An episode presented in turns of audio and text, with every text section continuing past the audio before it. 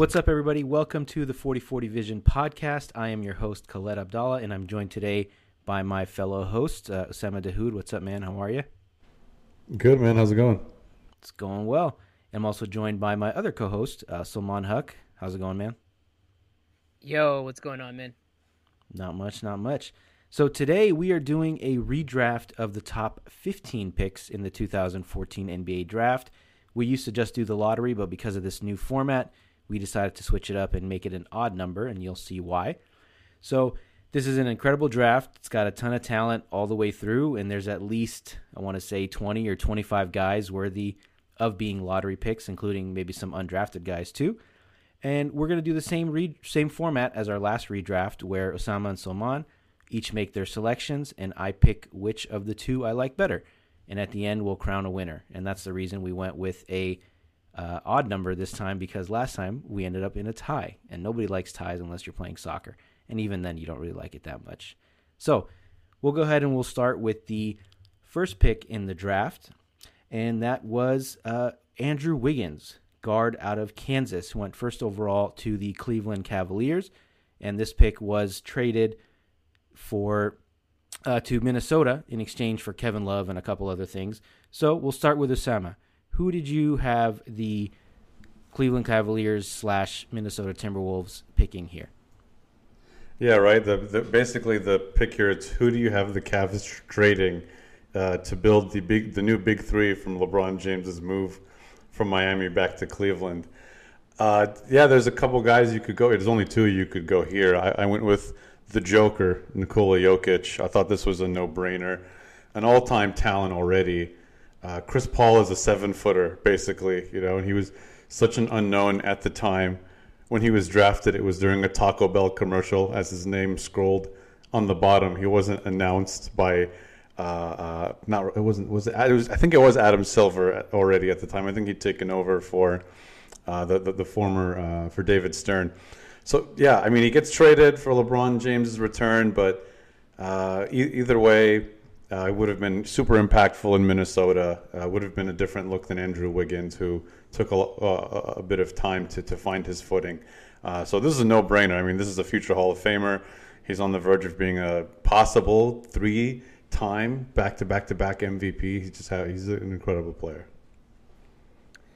Yeah, I agree with you here, Osama. I also went Nikola Jokic, and maybe he doesn't get traded, right, because of his talent and his ability to shoot the 3-ball. You know, maybe he does all those things.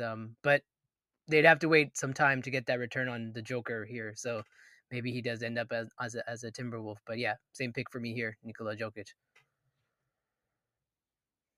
It's hard to argue with that selection. I leaned a little bit towards Embiid, but I think because of the injury history and the fact that it took him, 3 years to get really started in the NBA, you have to go with the Joker, who is looking like an all-time great and probably will be by the time he's done. He's only 27 years old, and he leads this draft class, not in points, which was surprising, but in rebounds and assists, neither of which are surprising given the rest of the type of players that were drafted after him.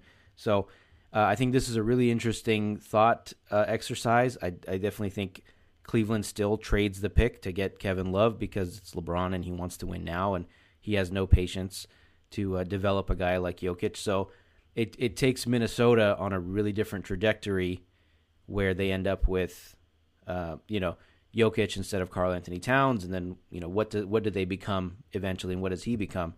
Because he's shown that he can still transcend the small market and still become a great player, and maybe Minnesota just takes a different trajectory in their status as a contender. So, all right. So I mean, you guys both get the point. So we got one each.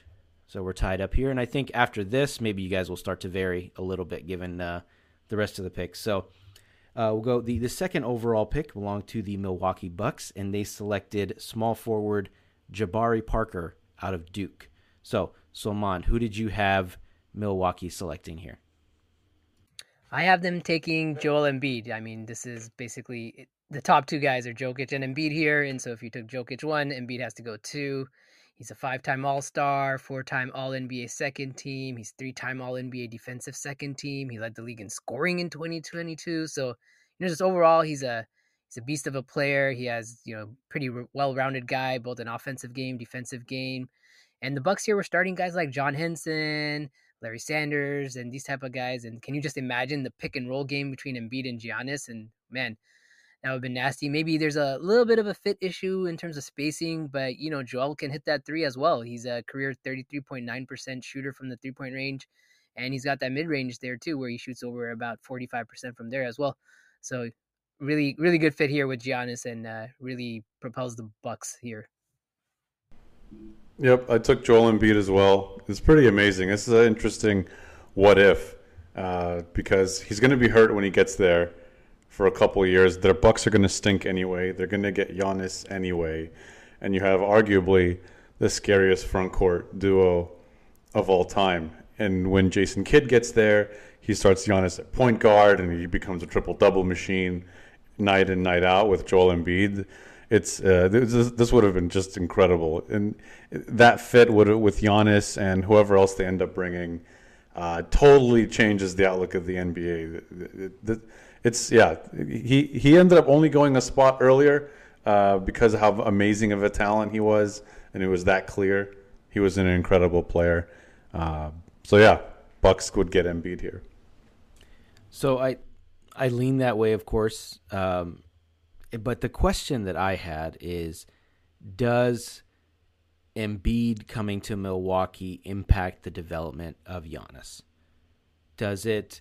Because, you know, we saw, I don't want to kind of blaspheme against Giannis and say that he's kind of like Ben Simmons, but in a way he kind of is, right? In the ideal version of Ben Simmons is Giannis, right? He's that point forward. He can guard 1 through 5. He can distribute. You put Ben Simmons on a court with 4 shooters, just like you put Giannis on a court with 4 shooters. So, is there a fit question? Is there a fit issue with Giannis and Embiid? I know talent can probably overcome all, and we know Giannis is 100 times mentally tougher than Ben Simmons. But is there a fit issue with these guys on the court? I'll ask Sulman since you went first.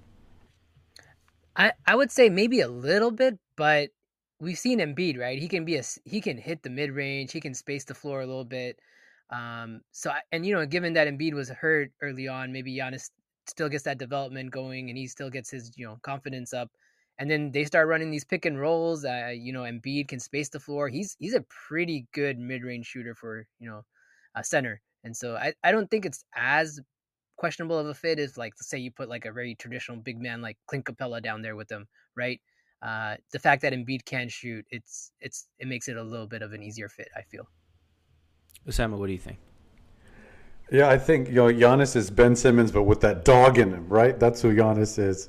If Ben Simmons had a dog in him, I think it accelerates his development. Not only did Jason Kidd play a part in it, but when you play with a great player like Embiid, Giannis seems like the type of guy that would be up for that. That would be like, hell yeah, I'm going to play even better for this guy. He's a great player.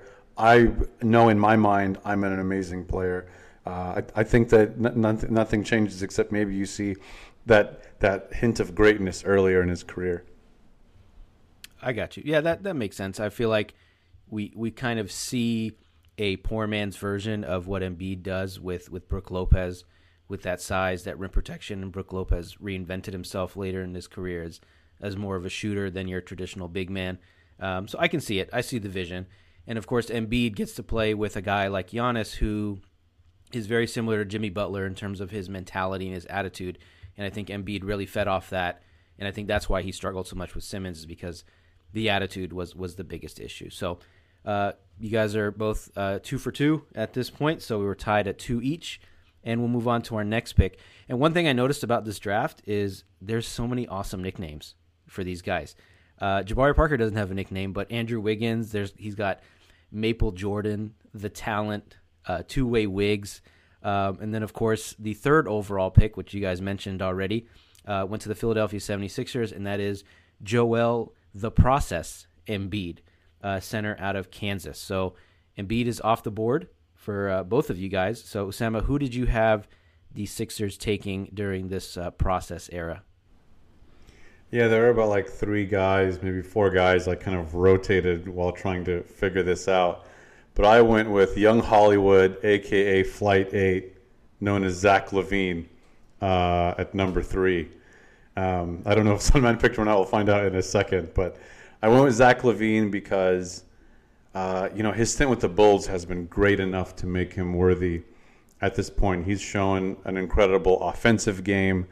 Defensively, he can get better, but I think his scoring ability more than makes up for it. And you look at who Philly picked here, they were looking for a franchise player. They were looking for someone who can carry them a bit, and they needed something. They needed to show something for tanking intentionally, right, to get in this position in the first place. I think he would have given them a scoring punch and would have been a great start to that tanking to the top for the process. Yep. I also went Zach LaVine here. Again, all the things you said, right? Great talent, great offensive player. He's second in this draft class in terms of career points per game at 20.1, just ahead of Nikola Jokic and behind Embiid.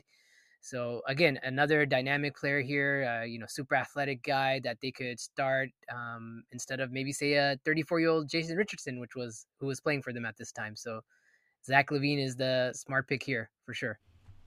Wow. Okay. I definitely did not expect that. But when I was doing my research, I also had them picking Zach LaVine.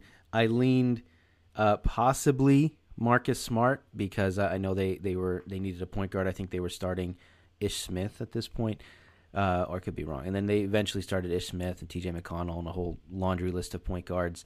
Both of you guys get this point here.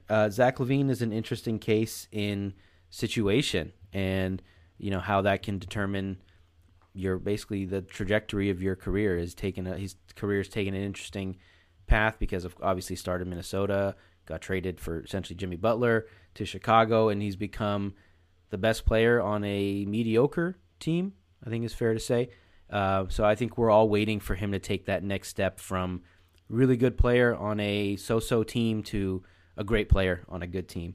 And maybe in Philadelphia, he gets to do that.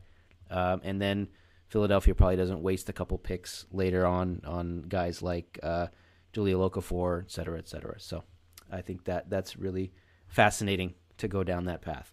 All right. So 3 for 3, tied again. So hopefully we'll get some variance here. We'll see. So neither of you guys know who. Just to be clear, they don't know who each other is picking. So they're all a mystery. So with the 4th overall pick, the Orlando Magic picked Aaron Gordon, aka Air Gordon, power forward out of Arizona. So Sulman, who did you have the Magic picking here?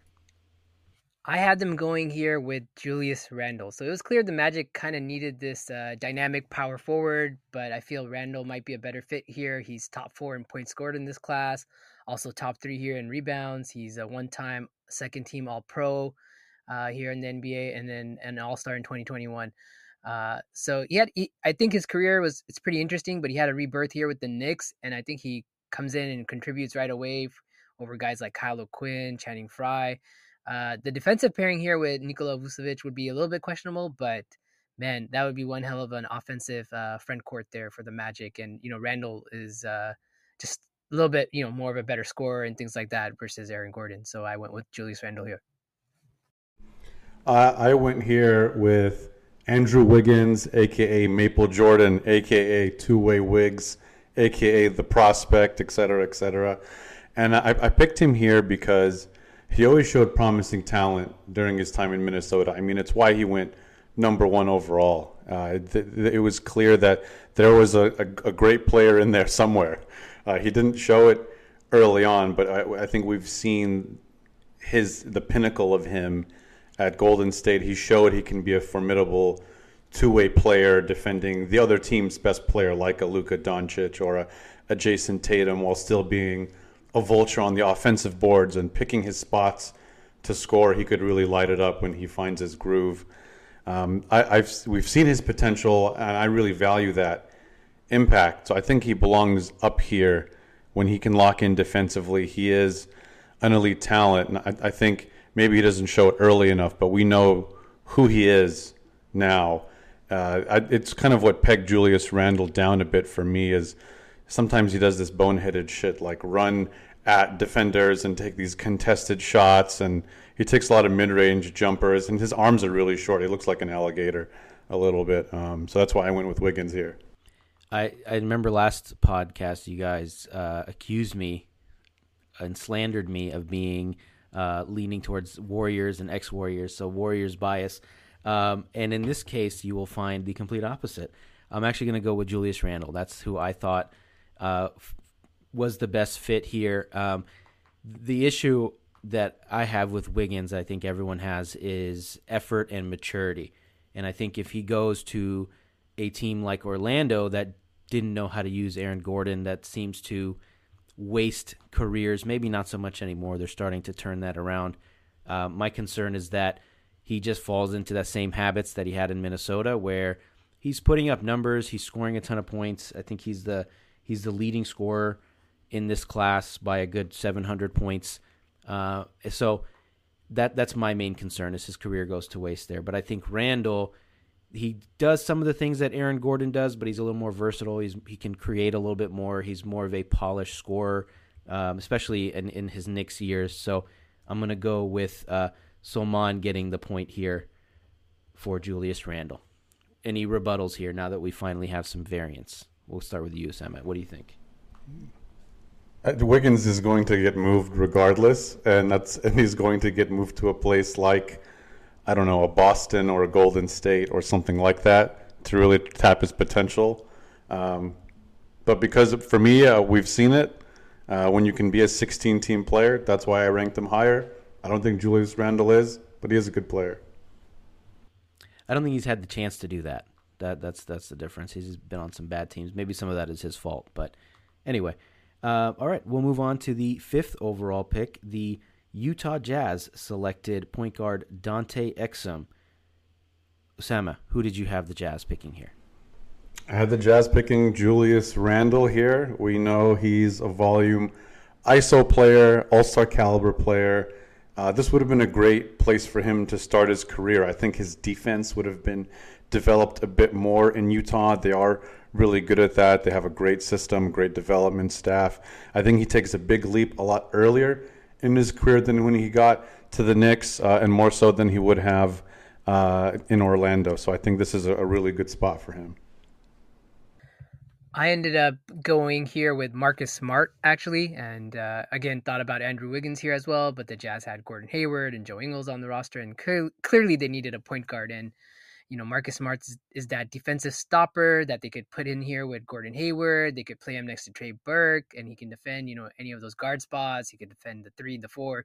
So Marcus Smart, he doesn't put up a lot of, you know, flashy stats, but he gets the job done, especially on the defensive end, and he was Defensive Player of the Year in 2022. And he's a 3-time All-NBA defensive first team for the last 3 years. So I think the pairing of Marcus Smart here with Gordon Hayward, and maybe Hayward, that convinces Hayward to stick around as they're adding more pieces. And you have, you know, Rudy Gobert coming in here. Just really powers the Jazz and gives them a nice little team there to go forward with. I'm going to go once again with Sulman's pick. So I actually had Marcus Smart circled here. Once again, I do not like him as a player. I think he's dirty, but he's a great player. In the same breath, I can't take away from what he does on the court. When he's not trying to jack up threes, he's a winning player. He's a great defender, especially at his position. And I think he fits in really well with this Jazz team. I considered Wiggins, but for the same reasons that you mentioned, Sulman, they already had Gordon Hayward, and I mean, he probably could have played the 2 instead of Rodney Hood, but I don't know if that may have been a weird fit for him. So I think when you have Marcus Smart and Rudy Gobert, for all the jokes that we make about Rudy, I think it would have made for a great defensive team, and Utah is already known for being disciplined and well coached, and I think he fits in perfectly with that culture. So Osama, you just lost 2 in a row. What's your rebuttal here? Highly disagree with this pick. That's my I mean, Marcus Smart struggled to score offensively in the league. I think that if he was on any other team besides Boston, he would struggle quite a bit. I think that he's just a good fit for the Celtics and his development. That's just me. I think that there's a lot of players that if he wasn't drafted by the Celtics, would have gone ahead. I don't know where we would have seen him in the league if he wasn't on that incredible development staff in Boston. So that's why I didn't pick him here. I think we know who you're going to pick next then. So with the 6th overall pick, the Boston Celtics selected point guard Marcus Smart out of Oklahoma State, whose nickname apparently is Wolverine or Cobra. Never heard that one. I personally would have gone with like Green Goblin or something, because he does have the green hair and he plays on a green team. So that makes sense to me. So Sulman, who did you have the Celtics picking, since Marcus Smart is off the board for you? Yeah, with Marcus Smart off here, I went Clint Capela. The Celtics had Kelly Olynyk, Tyler Zeller on the roster, but you look at Capela here, he's number 2 in rebounds in this class. He's number 3 in the value over replacement player stat here. And I think, Boston could have really just benefited from a defensive-minded center here, and Capela is a guy who would come in, solidify the rotation for him. He has career averages of like 12 points per game, 11.7 rebounds per game, and 1.4 blocks per game. Another option for me here was Wiggins, but if you look at the Celtics roster, they were just a ton of small forward, shooting guard, not really great ones, but just so many mediocre ones that I decided to go with center here versus Andrew Wiggins. I went with Marcus Smart here in Boston, one of the best defenders at his position in the last, 10 years or so, 15 years. Heart and soul of the Celtics defense that they've been formidable from the day he was drafted. Doesn't matter who you put next to him. Put little Isaiah Thomas, who fit in most opposition's belly buttons. Doesn't really matter. They're still have been an incredible defense with him on the roster. He was born to be a Celtic. There's just no other way. He's a Celtic lifer, this is just fate. This is destiny. Don't pick Sulman. I completely agree. I mean, there's some guys that just fit with the team. It's just a perfect marriage from the start. It fits with the team culture, the fans. Even though I'm pretty sure for a long time, at the beginning of last season, especially until they went on that crazy win streak in the second half, a lot of fans and writers and bloggers wanted them to trade away Marcus Smart. So he redeemed himself, became the Defensive Player of the Year, and was one of the main catalysts for them making it to the finals, because I think he finally recognized his role on that team. He still can't dribble all that well. He's not a traditional point guard, not someone that you would trust with running your offense, but he fits perfectly with that team. On the subject of Capela, I did consider him here. I think the Celtics have been looking for that secondary big man for a long time, and I was really surprised that he's I think second in VORP and second in win shares. But I wonder how much of that has to do with just playing on those Rockets teams that were just racking up regular season wins like candy. I don't know. I do like Capela as a player, but I think the fit here for Marcus Smart is just too perfect. And also, Mon, you already picked him, so you couldn't pick him again. But I do think Wiggins was a good choice here as well. But like you said, they were pretty backed up when it came to small forwards and wings and stuff. But any rebuttals, Sulman? No, it's fair. It's fair. Marcus Smart is probably the better fit here, but he was off the board for me. And I just didn't see the Wiggins fit here with all those small forwards and shooting guards they had on the roster. So fair, I'll take it. I mean, clearly they weren't good enough, because they went Jaylen Brown and Jason Tatum the next couple of drafts. Yeah, many years later. Yeah. That was a weird team, that Celtics team, 15-16. There was. Tayshaun Prince was on there for a while. Evan Turner. It was really weird. Yeah. It's surprising that they won 40 games, but I guess shout out Brad Stevens. All right. So the 7th overall pick was with the Los Angeles Lakers. They selected power forward Julius Randle out of Kentucky. His nicknames are Don Julio and Orange Julius. I really like Don Julio. That's a cool one.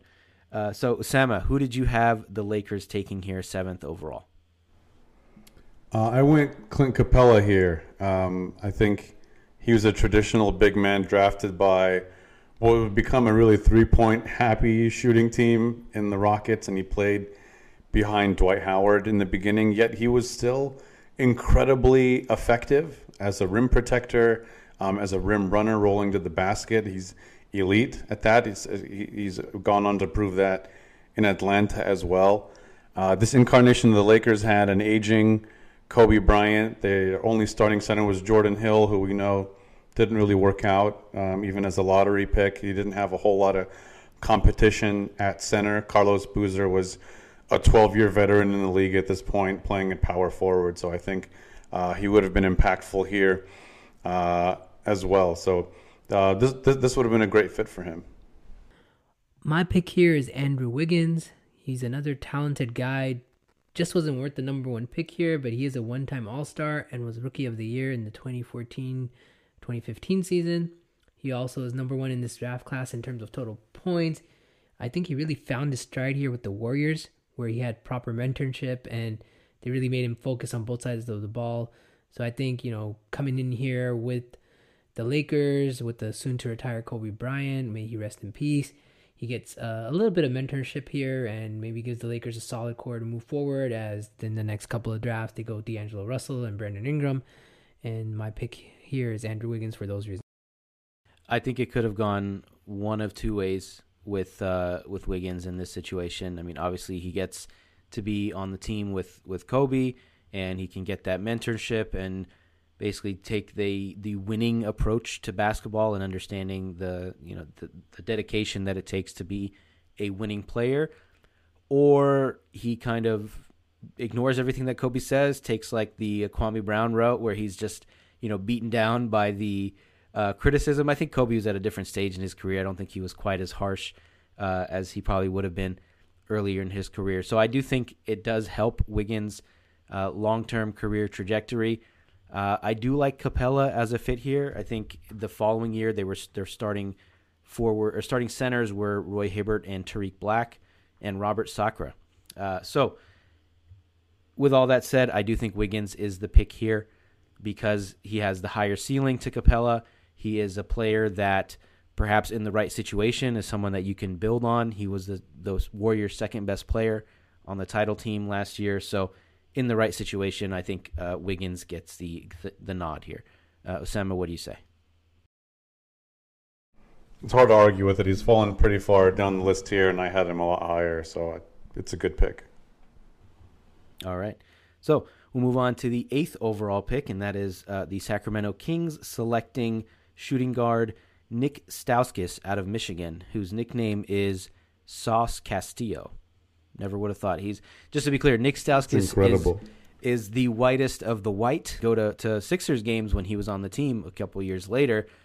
People would have posters of the Tapatio guy, except it was Nick Stauskas' face on it. So it made no sense to me. I should have looked it up, but it's a great nickname and just another one of the great nicknames on this list. But anyway, Sulman, who did you have the Kings picking here, 8th overall? I went Jordan Clarkson here for the Sacramento Kings. It was clear they needed a shooting guard. They had Ben McLemore, but they were clearly looking for something more, right? And Clarkson had a pretty good rookie season here with the Lakers, where he made the all-rookie first team.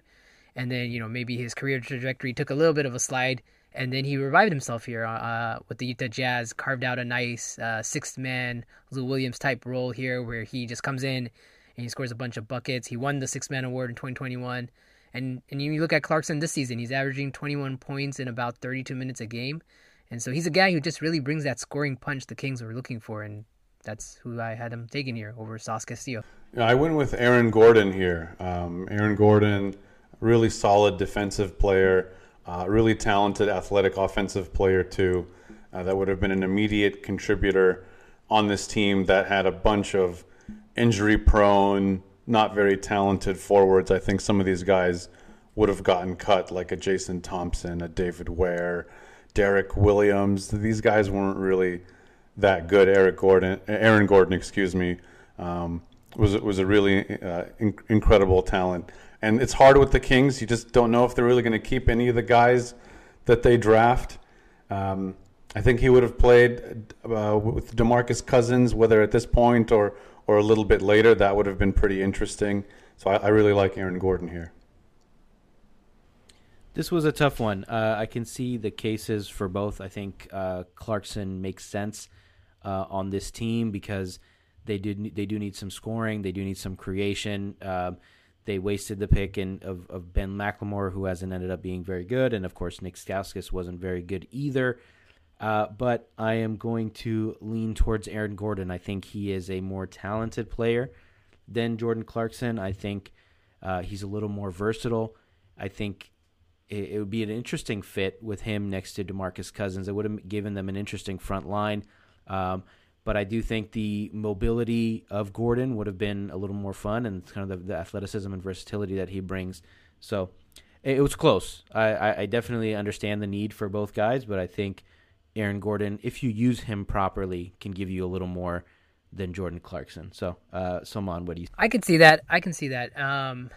Though I do wonder, how well the Kings do develop Aaron Gordon, especially with them focusing a little bit on DeMarcus Cousins, who ends up being pretty unhappy there in Sacramento. So, but it's a fair pick there.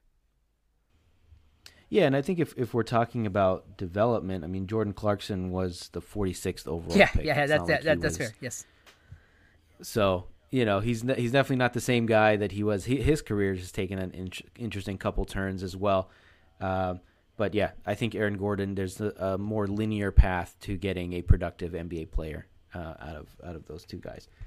So we'll move on to the 9th overall pick. The Charlotte Hornets selected power forward Noah Vonleh out of Indiana. He does not have a cool nickname. Osama, who did you have the Hornets picking here? Yeah, I just think they picked the wrong big guy. They should have taken Jusuf Nurkić here.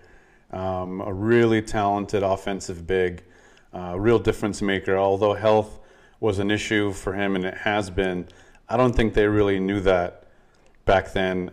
They had a really great playoff run. He would have been so impactful at the time against the Miami Heat. They had a really great run. Steve Clifford, an incredible coach. At the time, he was seen as a great player developer under the Greg Popovich tree. More than a complimentary piece, you get a really good starting center here. I went with Jeremy Grant, actually. So it was clear the Hornets were looking for a power forward. They had Marvin Williams on the roster, but Noah Vonleh wasn't exactly the answer here, and Jeremy Grant would have been an excellent fit here in this spot. It took him some time to get his career going. He bounced around from the 76ers to OKC to the Nuggets, where he started showing flashes, and then he got to Detroit and he really, lit it up. He was averaging 22 points per game and 5 rebounds that season while shooting 35% from threes. And then look at what he's doing now on the Blazers this season. He's averaging 21.6 points per game while shooting 43% from the three. And so Jeremy Grant is just a guy you can plug in at power forward. He's really that kind of stretch forward type of dude. He gives you some scoring, some defense, and it's just a really good shooter. And that's why I went with Jeremy Grant here for the Hornets. I get it. I think I like the player that Jeremy Grant has become, but I think it's taken him a little bit too long to get started, as opposed to Nurkic, who was pretty much a contributor right away to those Denver teams. They kind of had that two towers approach with him and Jokic, and they obviously had to choose one over the other, and they definitely made the right choice. He has had injury issues. I think a lot of those were, I want to say, like impact injuries. They weren't necessarily like muscle injuries. Maybe I'm misremembering, but I definitely prefer Nurkic as a player. Maybe if you told me now who I would prefer, it'd definitely be Jeremy Grant. But I think at the time, given the fact that we're talking almost 8 years later, I think you get a lot more out of Nurkic initially than you would have out of Grant. So what do you think, Sulman? I would say probably when it's all said and done, Grant has the better career than Nurkic. Like we're seeing Nurkic slow down a lot, and he's 8 years in, and Grant is just kind of finding his stride. But yeah, I mean, when it's all said and done, maybe. But yeah, to your point, Nurkic contributes right away for them. Yeah, for sure. Okay, so we'll move on to the 10th overall pick, where the Philadelphia 76ers essentially picking for the Orlando Magic because they traded this pick. They select point guard Elfrid Payton out of Louisiana. I thought he had a nickname, but I guess not. Maybe with that hair, that's just enough. I think maybe they call him like for him. Elf for short, but that's about it. Elf, that's not a good nickname. No. So, Sulman, who did you have the Philadelphia 76ers, a.k.a. the Orlando Magic, picking here. Yeah, I thought point guard was the right idea here. I went with Spencer Dinwiddie, and he's just a little bit better of a fit versus Elfrid Payton because of his, Elfrid Payton couldn't really shoot, but Dinwiddie is a much better shooter who, currently this season is shooting 40% from three. And I think he would have been a great fit here next to Vucevic and Oladipo, and now in my world, Julius Randle. And you've given this Magic team a really solid core here. And so I thought Spencer Dinwiddie would have been a better fit here versus Elfrid Payton. I went with Jeremy Grant here. I think, his ability to play on both ends of the floor, a solid defender. He can stretch. He can play at the three or the four. He's probably the last player on this list that would be, especially in today's NBA, a huge number three on a title team now that we've kind of seen his development. This is a really good pick here for the Magic. Whether he develops here or not, not so important. It does take him some time, but as we can see now, a very much relevant player in today's NBA. Do you have any concerns with the fit of, I believe you picked Zach LaVine earlier. You picked Andrew Wiggins earlier. Do you have any concerns with kind of doubling up there? I mean, I know Grant is more of a power forward, but do you have any concerns with that? I think wings come at such a premium. It's really good to have wing depth. Point guards come and go all the time. Spencer Dinwiddie was a bit of a journeyman too, and we're really far down in the lottery now. So I think that depth is super important. That's why I liked them here. That's totally fair, and I think a couple interesting stats. I mean, Jeremy Grant has, about 2,000 more points, or about 1,500 more points in his career than Spencer Dinwiddie, which I thought was curious. And then, of course, rebounds, he has considerably more. And then assists, obviously Spencer Dinwiddie will have a lot more than Jeremy Grant, given the position that he plays. But I do think that Jeremy Grant is a reasonable facsimile to Aaron Gordon, who they had on this team. And I think it gives them a really interesting team the following year if you ended up with, Wiggins and Grant, because you have a really interesting front court with Tobias Harris, Vucevic, Wiggins, Grant. Fournier is in there too, and then you throw Oladipo, and all of a sudden that becomes a really versatile defensive team that can probably make some noise in the East. I know this year they were not very good. They were maybe 10, 12 games under 500, but I think if you throw that mix in of some of those talented players, and I think you get a really interesting result. So after that pick, Osama actually jumps ahead 7-6 after the 10th overall pick. So we'll move on to the 11th overall pick, being made by the Denver Nuggets, and that is small forward Doug McDermott, a.k.a. Dougie McBuckets, that's a tongue twister, out of Creighton. So, Osama, who did you have the Nuggets picking here? I had him taking Joe Harris here. Later on in this draft, they did take Gary Harris, a different Harris, so they were looking for shooting. Well, Joe Harris has been, up until recently, which was a little unfortunate, much more durable than Gary Harris. He just hasn't been able to stay healthy for most of his career. Joe Harris, as we've seen, a lights-out shooter. How many other spot-up shooters can you say are better than Joe Harris in the league? If you catch him in a transition breakaway three, this would have been a good fit, giving them depth with Will Barton at shooting guard as well. So I really like Joe Harris here. He would have been playing with... They didn't draft earlier. No, they didn't draft earlier. So, yeah, Joe Harris would have been really solid here. Yeah, I actually made this pick keeping in mind that it was later traded to Chicago. So I took Kyle Anderson here, and I thought, this is the guy that if you were talking about him, this pick being going to the Bulls, he would fit here in Denver. He'd also fit here for the Bulls, but thinking about him on the Bulls, he's a really nice 3-and-D type of guy. He fits nicely next to Jimmy Buckets. And, this is a guy that Thibs would love to have on his team here, Kyle Anderson.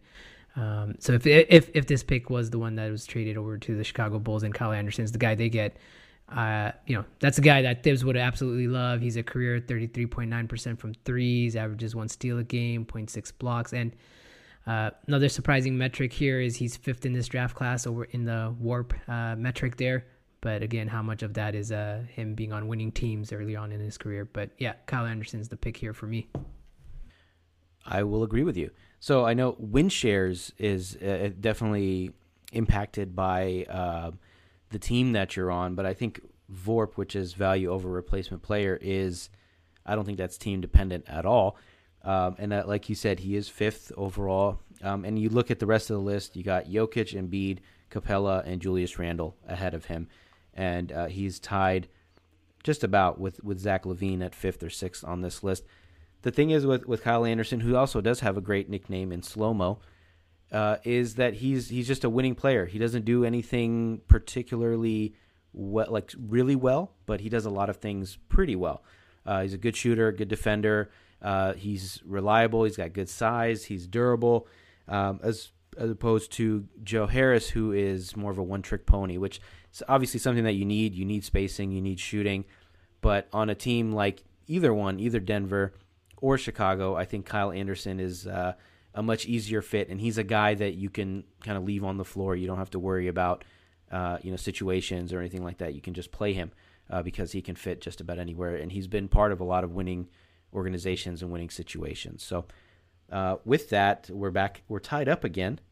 But Osama, any rebuttals to me picking Kyle Anderson?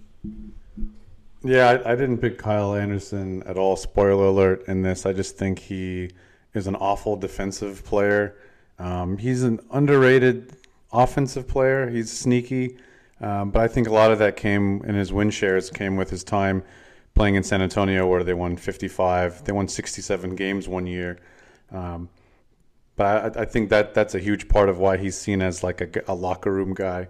I don't think he's that talented of an offensive player. He doesn't space the floor today, and defensively he's barbecue chicken. But, hey, to each their own. Totally fair. He's also fourth in box score plus minus. But, again, that could be part of the team impact there. We'll move on to the 12th overall pick, and this is the pick that Orlando traded to Philadelphia. The Orlando Magic, a.k.a. Philadelphia 76ers, selected power forward Dario Saric, who also has a great nickname. They call him the homie, Dario, out of Croatia. So, Sulman, who did you have, essentially the 76ers picking 12th overall? Yes, this is where I had him going, Aaron Gordon. And, I was a big Aaron Gordon fan coming into this draft. I loved him. He's showing flashes, but he just never was a consistent enough of a player on the Magic. But, man, put him here on the 76ers, pair him up with LaVine, who I took earlier, and you have probably one of the most entertaining teams in the NBA at this point, even though they're still tanking. And, you have two guys who could fly here. And, Aaron Gordon is a, score-first power forward, but he can kind of grab rebounds, and he's developed into a solid defender, and it's a much better player to have starting on your team versus, an old Drew Gordon, Maba Mute, and Thomas Robinson here. I meant an old Maba Mute, not Drew Gordon. Go ahead, Osama, sorry. Go ahead. Oh, no worries. Yeah, I went with Bogdanović here. He was drafted and then spent a couple of years developing his game overseas, and when he came back, he was a highly coveted free agent right away, and we saw his impact in Atlanta. He's a great shooter. He's a really good playmaker as well. I think he's a good fit here. I think that it's hard to find these, again, talented stretch players that are versatile because of their size. I like Bogdanović here. I went with Aaron Gordon. I don't think that he can drop that far. He is one of the better players in this draft, and I don't think he can drop much further than 12th. And I think on this team, so the 2015-16 Philadelphia 76ers were one of the worst teams in the NBA ever. They won 10 games, and the 2014-15 iteration was not much better. They won 18 games and then 10 games. So I think a team that had Zach LaVine and Aaron Gordon is obviously not going to be that bad. If you look at the names that played for this Sixers team that year, it was horrendous. I don't think that I guess it makes sense if you take a guy that maybe you can stash for a little bit. I don't know if that was your intention with Bogdanovich, but I don't think that he's able to make the same impact right away that Aaron Gordon could, especially if you run that two-man game with him and Zach LaVine. I think they immediately become, like Sulman said, one of the most fun teams to watch in the NBA. So I think that gives them gives Gordon, I'm sorry, the clear edge here in going to Philadelphia. So what do you say, Osama? Yeah, I mean, he fell really far down. I don't think I could have picked anybody here that's still available that would have won this spot. Yeah, maybe it was smart of Sulman to stash him until we I kind of intentionally left him at the bottom. I was like, oh man, can I get a Zach LaVine and Aaron Gordon pairing here? Maybe that's a little bit of what's going in my mind, but he definitely was in those other spots considered for sure. I mean, it would have been a lot of fun, and I think the Philadelphia fans would have been really excited because that era, the process era, was really tough to watch, especially that 10-win season was kind of the scraping the bottom of the barrel when it came to NBA teams and NBA talent. It's like they were definitely trying to lose, and you could see it in the roster development and the roster makeup and the way that they were just basically grabbing guys off the street essentially to play. So this would have ended the process, quote unquote, a little bit earlier.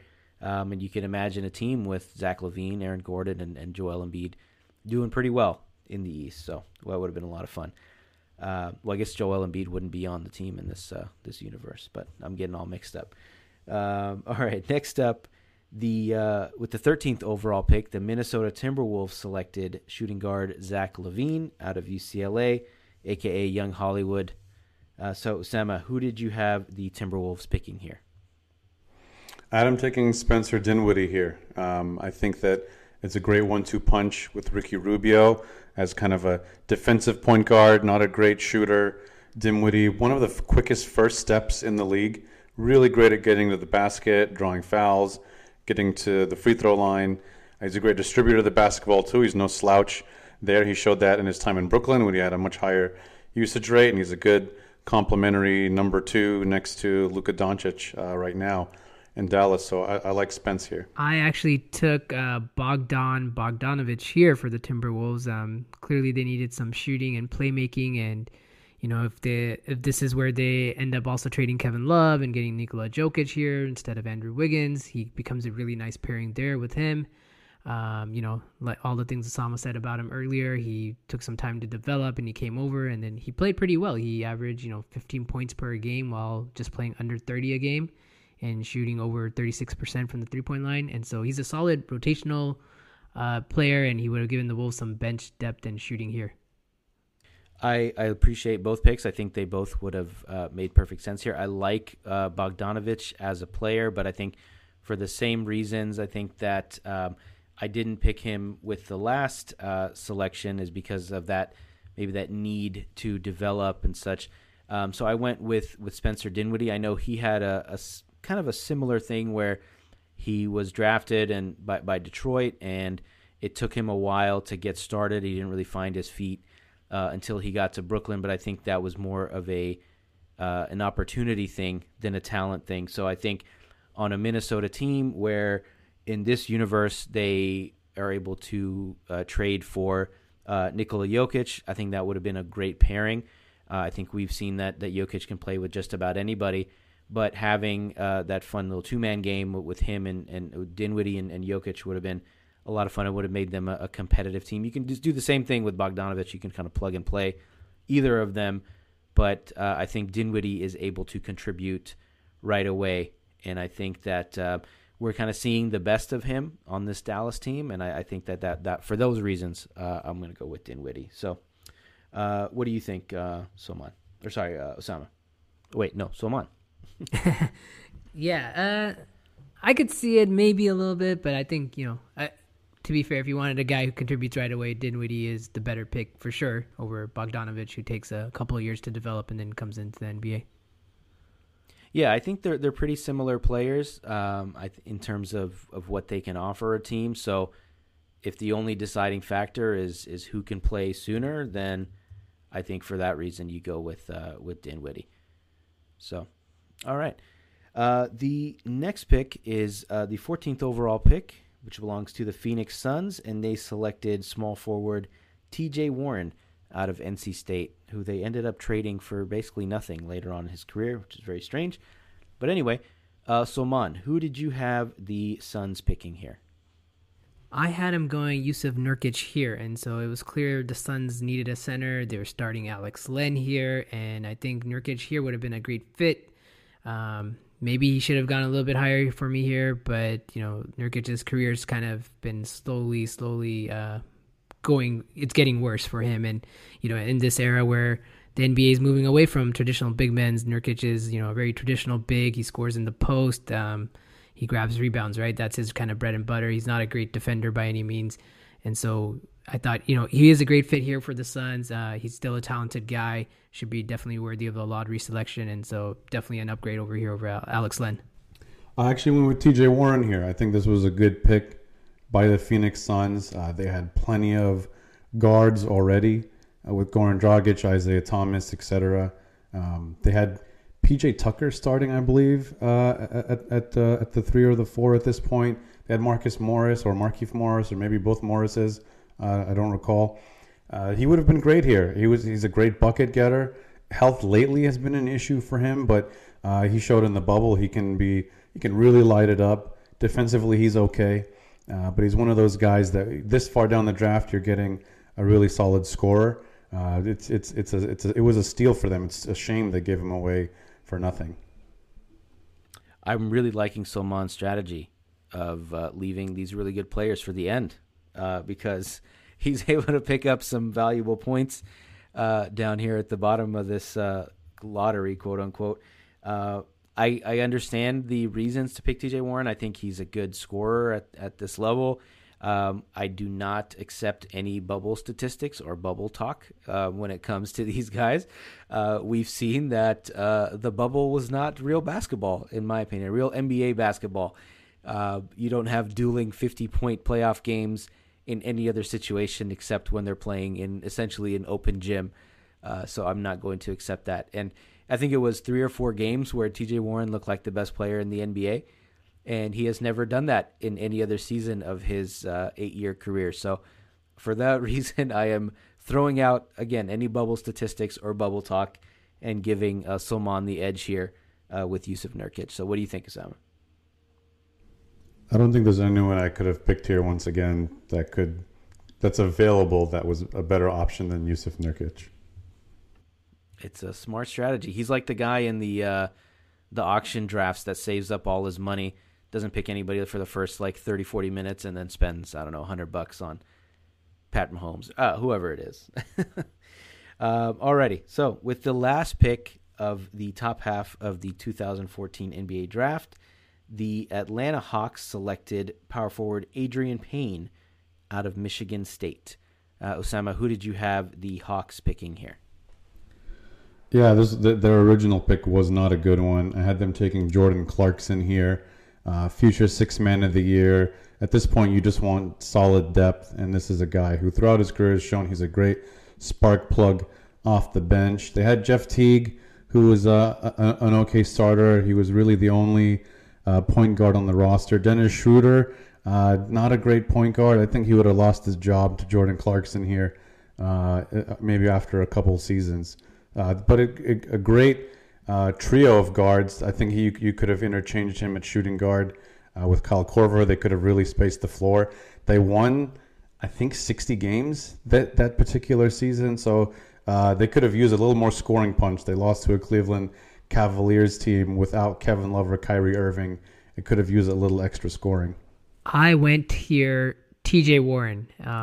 Jordan Clarkson and all these other guys are off the board for me here, but when healthy, TJ Warren's the guy who can get buckets, right? I know he missed 2 years with a foot injury, but he's kind of returned back here this season and kind of looking like the scorer he was before. And his career averages are 15.5 points per game while playing 28.6 minutes per game and shooting 35.7% from threes. And he's a career 50.4% field goal shooter. So I think Warren would have been a great fit here for the Hawks next to Al Horford, Jeff Teague, Kyle Korver. He could have been a little bit of a ISO Joe light, Not exactly what everything ISO Joe does, but Warren could do some of that stuff for the Hawks and just give them another scoring punch here that they desperately needed. So I'm sorry to announce this, but we actually ended up with another tie. So I give Osama the edge here, picking Jordan Clarkson. Maybe there's something to do with our scoring system. Maybe we need to rethink how we're doing this. But the question I have for you is, Osama, do you think that the guys that you picked the last, I don't know, 3-4 picks are better players than Jordan Clarkson? You picked Joe Harris, Bogdanović, Dinwiddie. Do you think those are all better players than Clarkson, or was it a fit issue that made you pick him a little bit later in the draft? I think defensively he's such a liability that it's hard to pick a player that bad on defense any higher than 15. There are some other players on this list that are bad defensively, like Julius Randle, but they more than make up for it with their talent. But here, given his ability, it's not a bad spot for a sixth man of the year to be drafted. Yeah, and this was the team that did end up winning 60 games, even though they were either swept in the first round or in the second round. They were swept in the conference finals by a Kyrie Irvingless, Kevin Loveless Cleveland team. Kevin Love was already out. He had that shoulder injury when they played Boston. I think Olynyk was the one that yanked his shoulder out of his joint. But Kyrie was still on the team, and he was still playing. He was knocked out, I think, in Game 2 of the NBA Finals. So I'm pretty sure Kyrie was still playing. But the point still stands that they were swept in the conference finals despite winning 60 games and being the one seed, et cetera, et cetera, et cetera. But, yeah, so we end up with a tie. How do you guys feel after two ties in a row?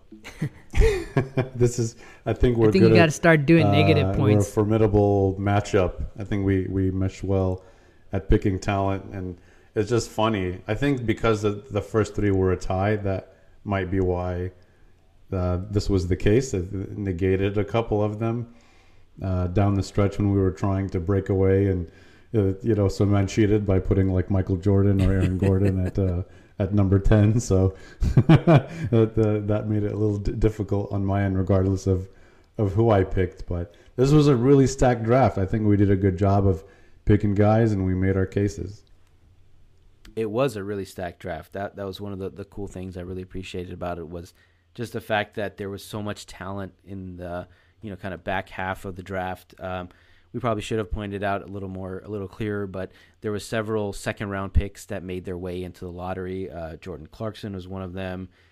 Jeremy Grant, Spencer Dinwiddie. I'm sure I'm missing some other guys, but there was a few guys. Jokic. Yeah, of course, Jokic from, 41st overall all the way up to 1st overall. So that's quite a jump. Jordan Clarkson was 46th. Jeremy Grant was 39th. Clint Capela was 25th.